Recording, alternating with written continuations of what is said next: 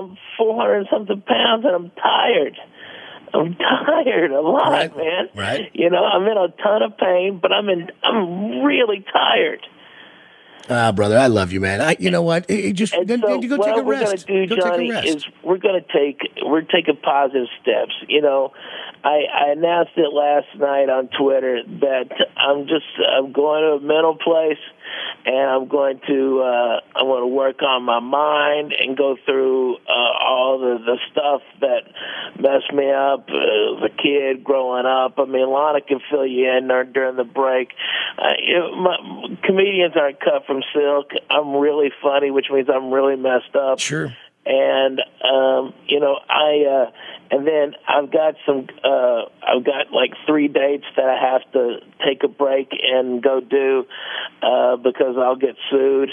And you know it's a vegas date and stuff like that. But i don't drink so vegas has never been a big problem for me.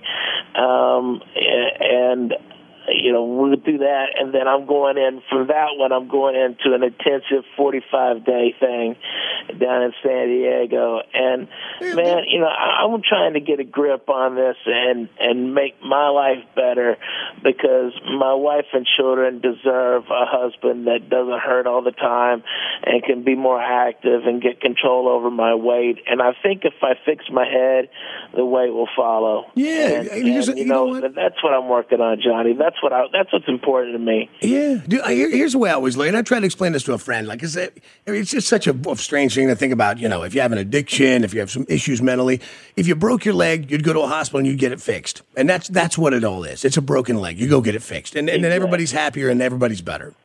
Uh, I I think uh, if I got a broken leg, somebody would say shoot him. yeah.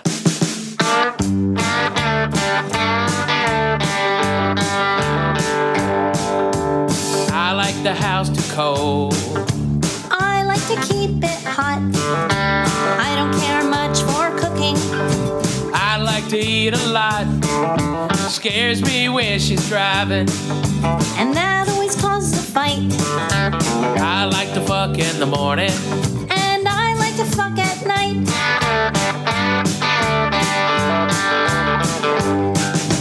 Sometimes it drives me crazy.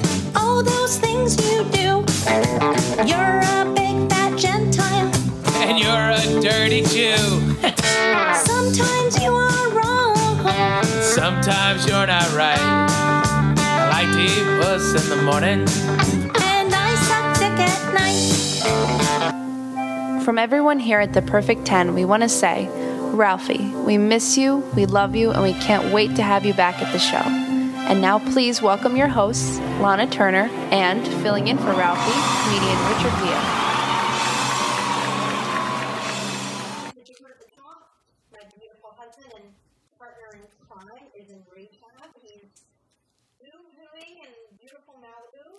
First week out there, and to be getting better. To be helping somewhat, but he doesn't want to be there. That's the truth. But um, I don't blame him. He's got to that. Uh, and I say us because I'm very fortunate to have a host in the Milwaukee who you guys know really enjoy getting to know.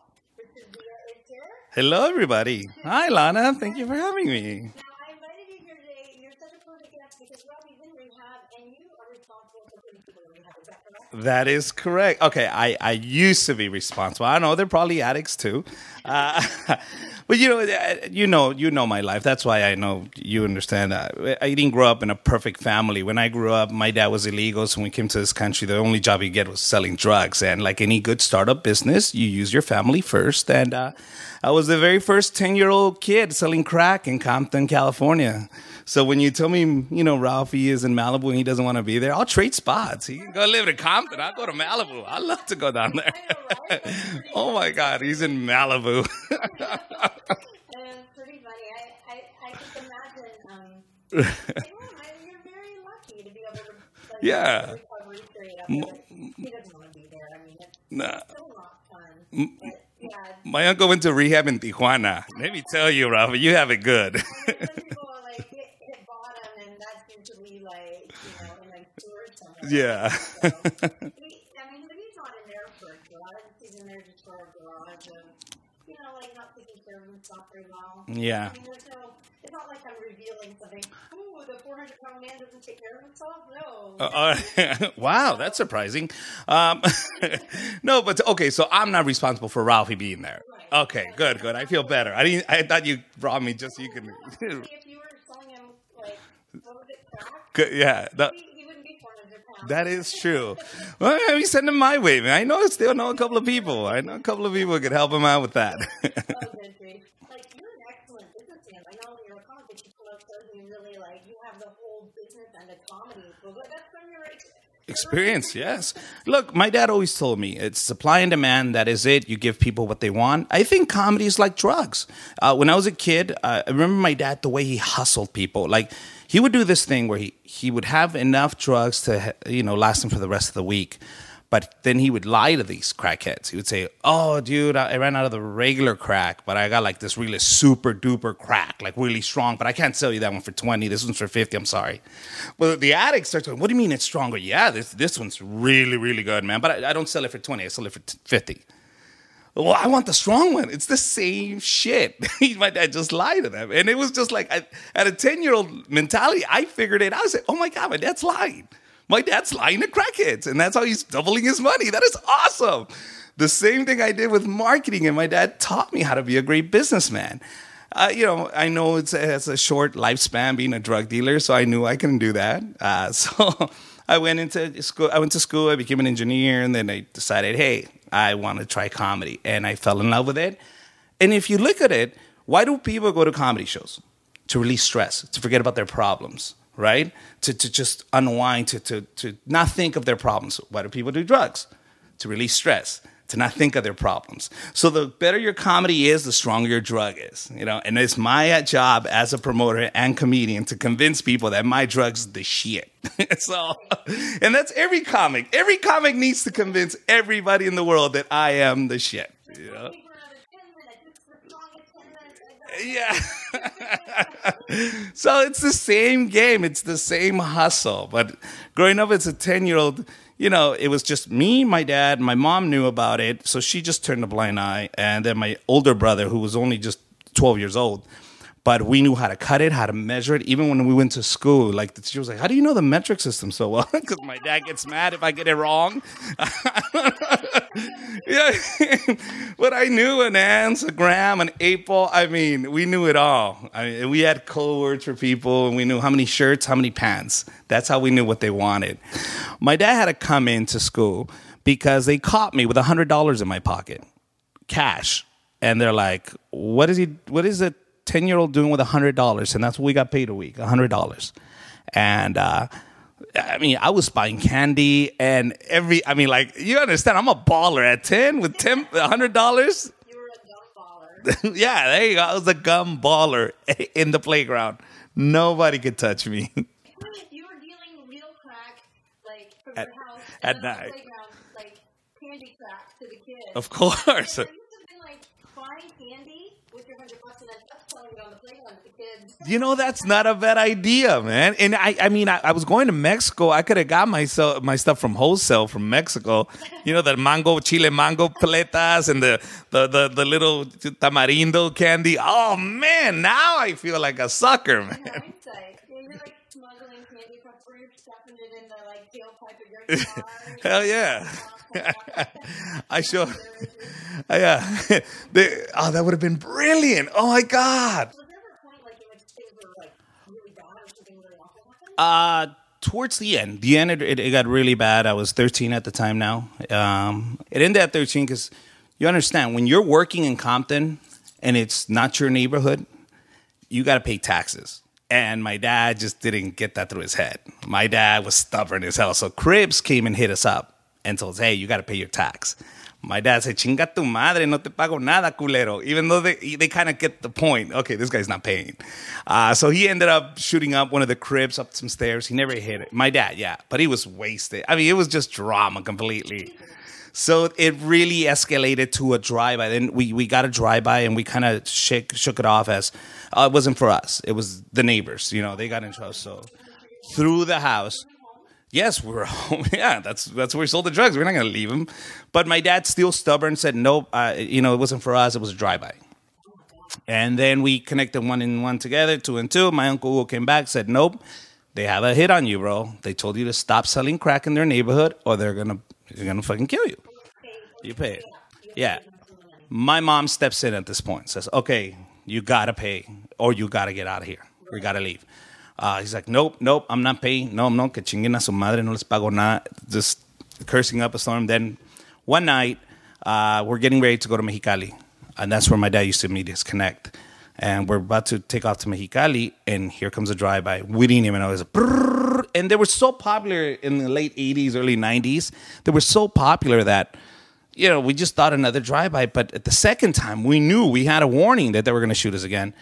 Um, they shot up the house. Now at this point, my younger brother, my mom's putting him on the on the baby seat, on the car seat, to take off. Well, we all hit the floor. My mom is in the kitchen getting stuff ready. She hits the floor and she starts running towards my baby brother because he, she hears him crying. Well, bullet went through the window, hit the top of the baby seat, pushed my brother forward, fell f- head face first on the floor. My mom thought he killed him, like the bullet killed my little brother. So, yeah, it was on the bed. The bullet came through the window, hits the baby seat, and all she hears is my baby brother crying. And she thought he got hit. It got it- it- we're talking half an inch from his head just blowing the top of his head off. Uh, my mom just freaked out that night grabbed a bunch of trash bags put our stuff in there dragged us out of the house. My dad's crying she's crying the house is all shot up. The cops show up my first thing my dad does is grab and stashes his, his drugs and basically the whole routine hey you don't know nothing. Like like my dad's putting the muscle on hey you don't say nothing. We don't say nothing. So yeah so as kids we're like we don't know uh, so my dad said hey it was the gangbangers they were outside and they shot the house by accident. So we couldn't even go to the cops and say hey they shot us because we're selling drugs. It was more like hey it's you know no idea that we were a drug house. So my dad had, my mom had had enough. Told my dad, "Nope, I'm leaving. I'm leaving." That night, we spent the night in a hotel room. My dad, my mom said, "You sell your drugs. Me and my kids are leaving." So me, my older brother, my two younger brothers, we're out of there. We're in a hotel, and my dad just kind of said, "Okay, it's not worth it," and he preferred his family. And it's funny because, you know, Ralphie's doing the same thing. Ralphie's doing the same thing for his family. He's he's went in rehab because he cares about his family. If a guy doesn't give a shit, he never goes to rehab. If he has nothing to live for, think about it. He he has that to live for. So that's why he's trying to better himself. My dad same made that decision too. Right at that moment, he said, "I'm out. Business is over. We're closing shop." Yeah, but it's but my mom. You understand? A woman is so. Women are so smart because my mom was stealing from the business. She had saved a hundred thousand dollars cash that my dad did not know about. So my dad now is scavenging to, to just unload the drugs so he can buy some more, just to get the cash so we can get a place to live. My mom was ready to go. She went to a real estate agent the next day, dropped a hundred grand. The people said, "Keep our furniture. We're leaving. Thank you." We just got a house like that, completely different. My dad said, "Let's go to a better neighborhood." He moved us to South Central. I'm like, Dad, this is not a better neighborhood. This is South Central. so we went from Compton to South Central. My dad, we had enough money to live for like six to a year, six months to a year uh, with no work. But my dad, you know, he was a mechanic. He, he knew his stuff. He got a legit mechanic job. My mom got a job also. Uh, we went to school and, and but we never forgot about that. We we dad always remind us like we would remind, him, but he kind of forgets now. Dad, remember when we used to sell drugs? when we don't? No, no cierto. No.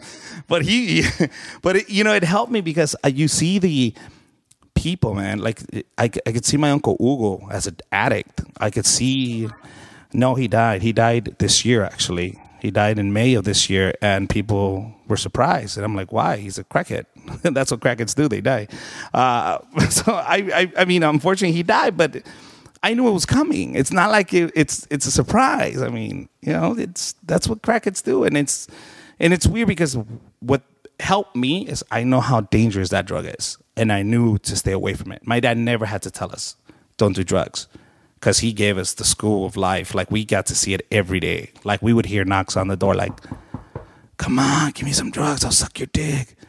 And this is through like we're, we're our bedroom's next door to my dad's bedroom, so we could hear the crackhead ladies. They didn't give a shit. My mom's no. I was no. you know, it got it got weird because when I was 13, I was kind of considering like, well, I don't know, I'm I'm going to that age where that sounds. Con- so that's how you get girls to suck your dick. Shit. So wait, so you, you were going to Mexico to, to get the ingredients, or what was No. that? Because you said that- Uh, there, there was a connect. Uh, we, we went to Mexicali, we would visit grandma, and then on our way back, Calexico is the border town. So my dad was basically cutting the middleman out. He was getting his shit direct from the. No, no, he didn't cross it across the border. They did. They crossed it, and in Calexico, you got to understand, there's a second checkpoint, and the more they drive, the the higher the price gets. So my dad made it to you just cross it, cross it over that border, and I'll take it from that point over. So we, you know, you, my dad's in a van with four kids and a wife. You think they're searching us? So we, my dad never was a, sh- a, a, guy that shined and always bragged about his money or his gold chains. Or my dad was mechanic shirt with mechanic pants and working boots. You always saw him with that. He had special mechanic shirts for weddings. Like he always wore a mechanic shirt with his name on it. So he never dressed up. He always wore the blues, the mechanic blues. So he just had special ones for weddings, you know. But yeah, yeah. So yeah, it was it was it was we I I knew the hustle. We learned how to lie from them. I mean, and it's it it it's now I implemented in my job as a comic, as a producer, as a promoter. The same thing applies. The same rules apply. You don't step on anybody's toes. You know, you you mind yourself and and keep your mouth shut. That's it, and you'll be all right. You know, but I you know uh, what a yeah, in case you get your dick sucked if your drugs are good. So I guess the funnier you are, the more chances you're going to get your dick sucked. Uh, not anymore, though. Now I'm married, so. Yeah, and, my wife is staring at me as we speak.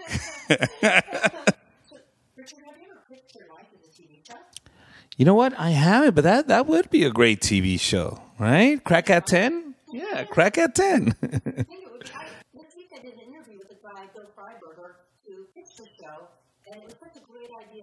we wanted to give it a little bit of uh, exposure. It didn't actually get picked up, at least not yet, but it was so awesome, and we've got exclusive audio. So, um, first you're going to hear some clips from the show, and then you can hear the actual interview with Bill. So. All right, good. Let's listen. That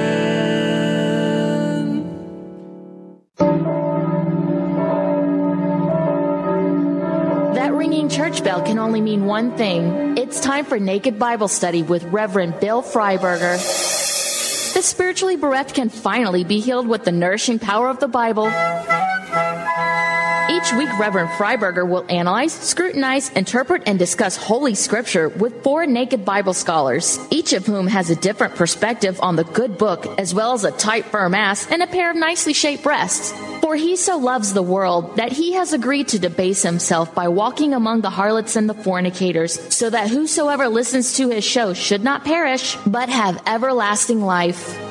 Join Dr. Freiberger this morning and every Sunday morning as he surrounds himself with sin, not for his enjoyment, but so that he may beat it off as an example to all who want to listen and learn. And now, the host of Naked Bible Study, the Reverend Dr. Bill Freiberger. We're lucky to have you, uh, very studious women here, to really learn about the Bible. But I'm afraid that people are not going to believe that you're actually naked. So what I've done is I've brought in a notary public to come in and um, swear to the fact that you are naked. Can we bring the notary public in, please? Yes, hello. Oh, hi. Um, you are a notary public, Yes. and you swear to the fact. Uh, yes. So we're going to get right into um, the story of Onan. The story of Onan basically is the one that a lot of people say proscribes masturbation. So, um, Denise, would you be kind enough to read? And it came to pass at that time that Judah went down from his brethren and turned into a certain Adullamite whose name was Hirah. And Judah saw there a daughter of a certain Canaanite whose name was Shua, and he took her and went into her. And she conceived and bare a son, and he called his name Ur. And she conceived again and bare a son, and she called his name Onan. And Judah took a wife from Ur, his firstborn, whose name was Tamar. And Ur, Judah's firstborn, was wicked in the sight of the Lord, and the Lord slew him. And Judah said unto Onan, Go in unto thy brother's wife, and marry her, and raise up seed to thy brother. And Onan knew that the seed should not be his. And it came to pass when he went in unto his brother's wife that he spilled it on the ground, lest that he should give seed to his brother. And the thing which he did displeased the Lord, wherefore he slew him also. So there we go. That's the story of Onan. So he didn't want to impregnate her, but he didn't, he's a coward. He didn't want to say, uh, you know, I don't want to fulfill my obligations. So he spilled his seed on the ground. And that's why the Bible tells us, or interpretation of the Bible, you should not spill your seed on the ground. So if we can come to the conclusion that spilling your seed on the ground is really the problem, is really what the Bible doesn't want, any better places a person could spill their seed that might make it acceptable. A tissue, a towel, stomach, back. Stomach. Now we're going to have the naked hymnal where the girls will stand and they will sing for us a song written especially for this episode of the show. Beth, our organist from my church, has come in to play the music, play them in. So I would like to, Beth, if you would uh, get started, you ladies would stand.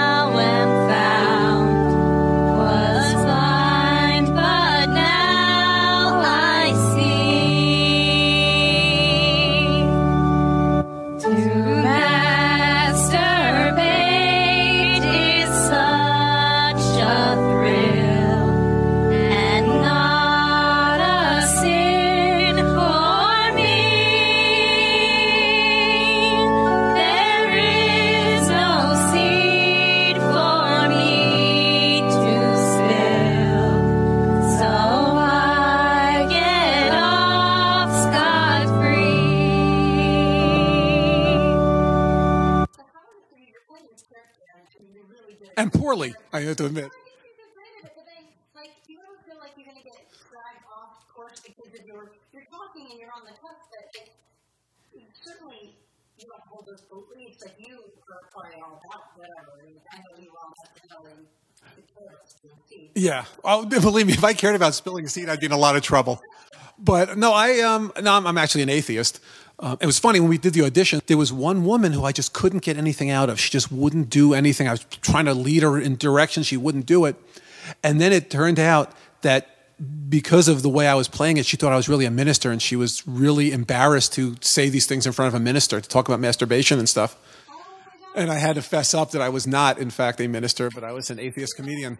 Uh, yes, a little bit. She d- didn't make the cut, but yeah, the whole thing was she really. I said, didn't she know? I was thinking, didn't she know what she was coming in here for? And all these things, I'm trying to get stuff out of her and talk about these things. She wouldn't do it, and then it turns out because she thought I was really a minister. Um, but you know, I I'm trying to do this show. I'm trying to get in the mindset of um, you know this the character, but I'm not really much of an actor, so it's kind of tough for me. Also true. Guy sitting in that room trying to of right? Well, no, but that's the thing. I mean, that one, I there was a concern about do they really have to be naked? It's only radio, and I said, I even if I'm in the character, I need to respond to reality. I need to ad lib off of things that are really happening, and if we're pretending, I'm not going to be as funny. Now, if I wrote it in advance and it was a script and we and they were actors and we acted it out, maybe it would work. But I thought if we're doing this spontaneous thing, almost like the Howard Stern show or the Colbert Report or something, I need the real stimulus. So it was never a case where I thought I'm just going to you know, you know, hit on these women, or I'm going to be thinking, you know, thoughts about these women. I always knew I'd be in character, and I kind of thought that would be funny, you know, and just have the fact that they're naked and I'm saying I disapprove, and I'm I'm just having this, you know, very, you know, reactionary right wing Christian attitude about all this stuff. But and in the in the introduction of the of the show, I talk about you know, or the, the, the, there's a female voiceover announcer who talks about that I have this plan that I'm, I'm going to lure sinners in to the Bible by tempting them with naked women. But I'm the only one who can see it. I mean, it, there's, I think there's funny jokes in this thing. I think there are funny concepts and funny things, but there's also this really weird. It's a conceptual thing. It's almost like in your mind you can imagine what's going on, but a lot of the joke is is this ridiculous thing that you really just got to be thinking about it and say, this guy is there with these naked women and no one can see it and he's talking about the Bible. It's just this really weird conceptual thing that I came up with. And then, you know, the joke whore in me just wanted to fill it with jokes and ad libs. Thank you.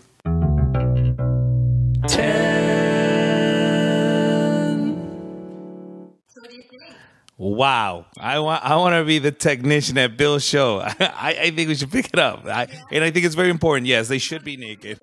yes, yes. Even though not both hands are going to be on the board, one's going to be sp- making a sin and spilling the seed. That's that. I'm spilling it. I don't. I'm spilling it. I don't care. Exactly. The buns are going to get sticky.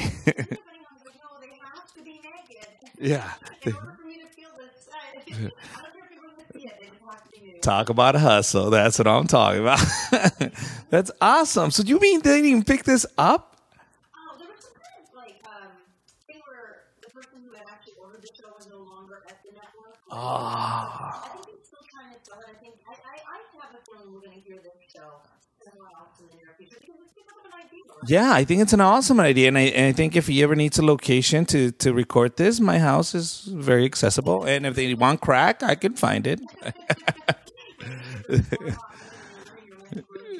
oh yeah, my wife would kill me. no.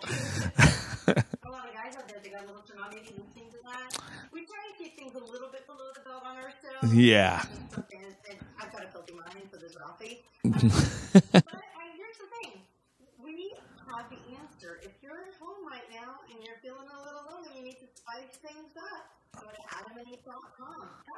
you looking to spice things up in the bedroom?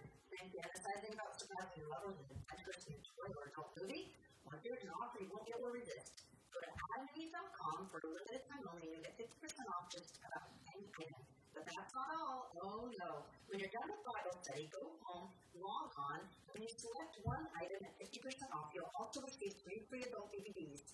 Plus, a free extra gift so essential we can't mention it on the podcast. And to top it all off, we'll even throw in free shipping on your entire order. And we're not teasing. So check out adamandeve.com today for this special offer. Get 50% off one item when you type perfect for the offer code upon checkout. When you do, you'll get three free DVDs, a free extra gift, and free shipping. Just use offer code perfect at adamandeve.com. So there you go. We bring you the naughty clips of girls talking dirty, get you horny, and give you an answer on how to resolve that for you, huh? Oh God, I'm in. I'm in. I'm spilling. I'm spilling seed as we talk. God. Yeah. I'm so curious about that that naughty gift. That's so naughty you can't even tell us. Oh, what? It, now I want to get it just for the naughty gift. Oh yeah, uh, is that dirty? You can't even. We say everything on the air, and now we can't even say what the naughty gift is. Oh yeah, we're gonna spill seed on the naughty gift.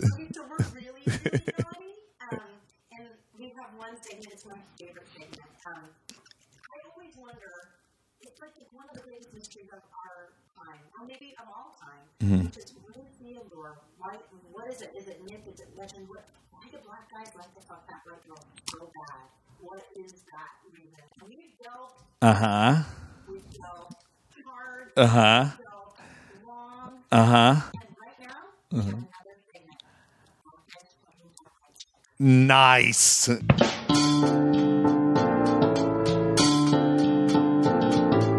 Black guys fucking fat white chicks. Quenching their thirst for that jelly fix. Steering those hogs with the big black dicks. It's black guys fucking fat white chicks. Ooh, that's nasty. I see my homie. He needs to quit. He was walking down the street with a big fat bitch. But maybe I'm wrong. He might collect every two weeks that welfare check. was a line from Too Short, and I think it holds. I'm interviewing right now Anyi Malik, very funny, very talented comedian extraordinaire. It's true. All right. What's up, Perfect 10? And um, is there one story that you'd like to share with us? Um, it was funny. I was in Tennessee, and it was so random because I was returning back to a hotel. Um, I was out there for a media conference. I was a journalist at the time and a comedian, but uh, I was out traveling in Tennessee on a on a mission, on a journalistic mission, and we had been out, me and uh, the staff that on the on the organization I was working with, and uh, we had all pretty much struck out. And we're all on our way to the room. And then you know these two girls was in the hallway passing us. One was on the larger side. One of them was slim. And uh, somehow convinced them to let us hang out in their room. And then uh so it was me and one of my one of my homies that I was working with at the time actually was living with too. So we were it was so it was four of us and then the larger of the two of them kind of split off leaving me and the homie with the skinny girl uh, who wasn't really about any action. She was just, you know, missing her ex boyfriend or some shit she was talking. So uh, I left. And I left homie there, you know, to maybe he can, you know, if I exited myself, it might help his odds, you know, with the one on one. And then uh, saw the chick coming back from wherever she had left to. She, I guess, dropped somebody off and went to pick up some cigarettes and convinced her to come smoke in my room. Um, and we was just instantly fucking immediately. Instant. Instantly, instantly fucking. Because, you know, she was about it. She was, I don't know, she was there to experience her vacation or whatever. Uh, so yeah, it was no, you know, it was no, there was no lines, there was no compliments. There Guided was, me there- to Tennessee. the, the funniest thing. Me to a bit- Well, we was in, we was in Memphis, and I and I had in my room, I had the Bar Bar-Kays, who's from who's from Memphis. I had their uh, freak show on the dance floor because I had my own hotel room, so I just had that playing on repeat the Mm. whole trip. Uh, before I left that night, uh, while I was entertaining this young woman, That song? that song, and when she Oh. left, and as I went to sleep, the Bar-Kays freak show, baby, baby, on the dance floor, and uh, yeah, the whole experience was. I mean, I was playing that song the whole entire trip in my hotel room. So not only was that the backdrop of this uh, fuck escapade while I'm jamming Porky Pig. Um, Oh, she didn't catch my name. Well, So I told a her my hard name. That's a hard I name. got a lot of hard. Yeah, yeah. Right, right. You know, As it should be. So what was she calling you? Ooh yay. she was calling me ooh yay, and I wasn't going to argue with her because it really didn't matter. I wasn't going to see her again. uh, we exchanged numbers though, which was not not a part of the plan. Oh. And so, so I had to really make sure, you know, she had she's been calling me ooh yay, which was she was screaming out because I thought she would just be like ooh yeah. And so Right. she was like, "So how do I spell yay?" Is it? Is she guessed? And I was just like, "Yep, you got it right on the nail." Oh no. And that was it. I never, I still don't even know who this chick is. You know, everybody needs love. You Big know girls I mean? need loving Big too. girls need love. Big white girls, big black girls, uh, big Mexicans, um, big Asians. and you're willing to provide. Uh, I'm an equal opportunity. You know, I can't discriminate. You know, I, I'm into cute faces. So, you know, if you're cute, you can be as big as, you know, you can be as big as you want to be. There Um, you go. But uh, sometimes though, you when you go big though, uh, it's kind of like a, uh, you know, it's kind of like the practice game a little bit. You know, you gotta you gotta go big sometimes so that when you when, you know it's like it's like a scrimmage. You know, you Mhm. got to go big on the scrimmage so that when you're at the game game, you know, the game that you want to be at, Mhm. uh, you You're like okay, you you already you know you know this stroke is gonna this stroke is gonna poke. Well, I can see that. Although I kind of think if you if you're used to going big, then the game is thrust is- easier. well, the- it's your like playing with a lower, right. like the net's a little lower and the ball is a little bit like easier to hit the net. Resistance training. R- right, but just the opposite. So that because like if you if you're training with the with the big girls with the low self esteem, it's gonna like make your game Just off. the physically, no, the, the physical, the Oh, I act, see. the act, not the not, Oh. the not the mental gymnastics. Oh, I'm talking about the physical gymnastics. Prac- you can move practice around, if you're moving perfect. around a big gal. If you if you have some skills doing that, you're gonna move around a smaller gal like it's nothing. You know, maybe a lot of these ladies that are being deemed as fat aren't really that fat at all, and maybe you know uh, that's why they appreciate the love that we show them because we genuinely interested in them. genuinely attracted to, to attractive or chicks that are excited, you know what I mean, about their body weight, how they move themselves around, whether they fat or not. I think beauty is definitely from the inside out and in someone's confidence. So, And sometimes you have to find it on the inside. Right, Uh, with your yeah, with and I think we'll end on that. Thank you very much. Thank you. It's black guys fucking fat white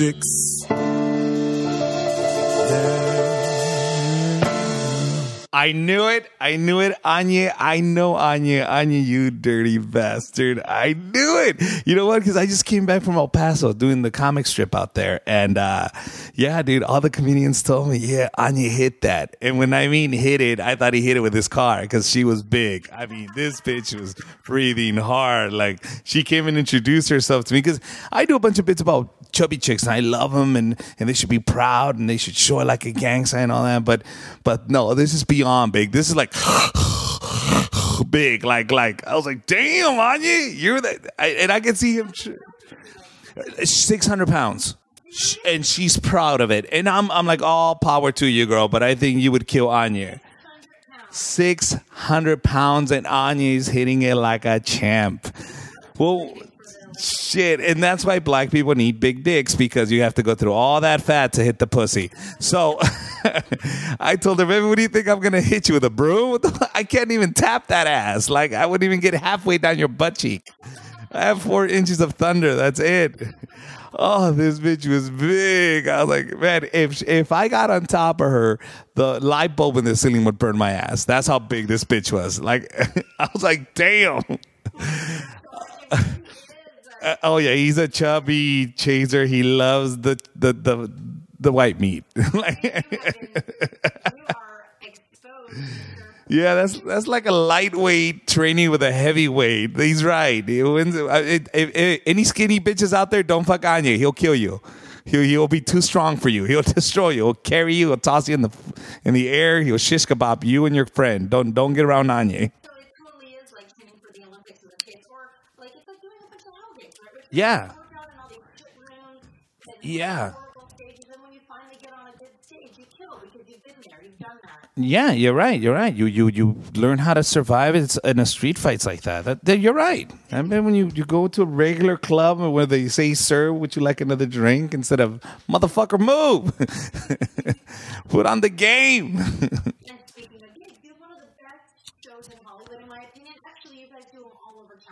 Yes. The one that's been running forever, and then we have a 10 year anniversary this November, will be the Refry Comedy Show, the Refry Fridays at Hollywood Improv. And uh, when I tell you everybody performed there, is everybody performed there. Yes, you will be there.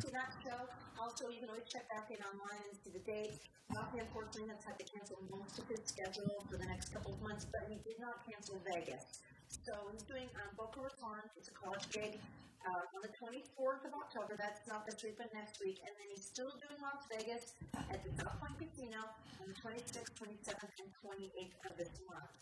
So, um, we want to see him. That's the only opportunity to see him until New Year's Eve when we're in Phoenix.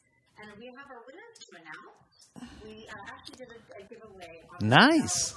And so we have Jeremiah Blue and Muldoon. So guys, this is the biggest trips have been given away. Then we're going to stop doing things. So right now, um, in lieu of Rocky doing the other day, we have this amazing t-shirt that we just produced. It's for the podcast and giving those away. Uh, so all you gotta do to win those is get on iTunes, same as always, give us a Mhm. five star, leave a comment, and then put the comment on whatever your social media outlet is, whether it be Twitter or Facebook. Just get on there and promote us. We just we just want to build our audience, and we want more people to find us. And if you're enjoying the show, like share it. It's cool. Yeah. It's funny. We want everyone to get out there. Um, and uh, we'll definitely, when gets back, we'll be doing more and. We have to give away cruises, Richard. We give away cruises. Did you? Well, you know what? I'm gonna I'm gonna give out my crack recipe. I will give out to your listeners only a copy of my dad's crack recipe. Yes, we can post it. Yeah, I have a crack recipe. maybe. We have a, a, pod- uh, a website. Uh-huh. for the podcast. It's perfect 10 pod, P-O-D 10 as in 10 dot com. So we'll post a recipe. up. Yeah, he would. He would. uh, Well, I'm not gonna give out the uh, secret ingredient, but let's just say it was minty when they smoked it. but uh, it's just it was easy. Making crack was like making cookies, except you couldn't lick the spoon. That's all.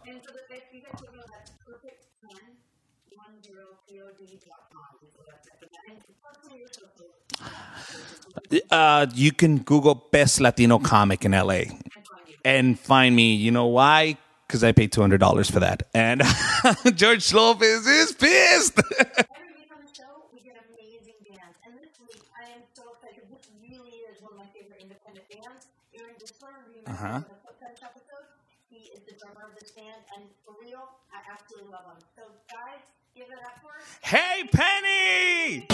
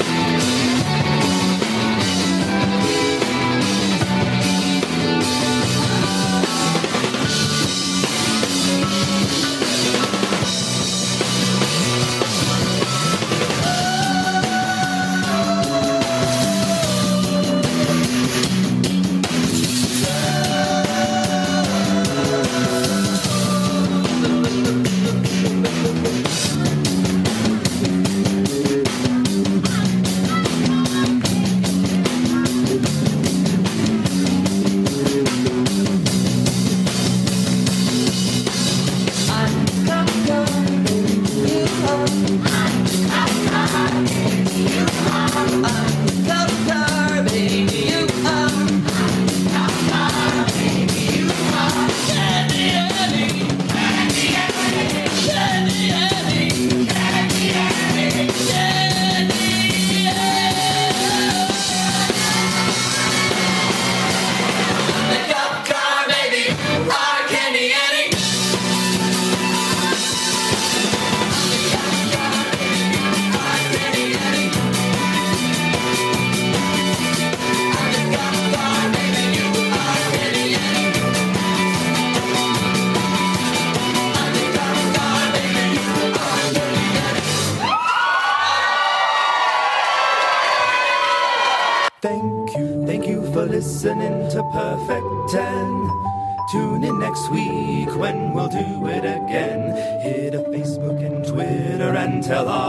friends and. Well, you get the idea. Subscribe. Visit our page on iTunes. Leave us plenty of comments and a high rating. Check out our website at perfect10pod.com. We'll see you next week.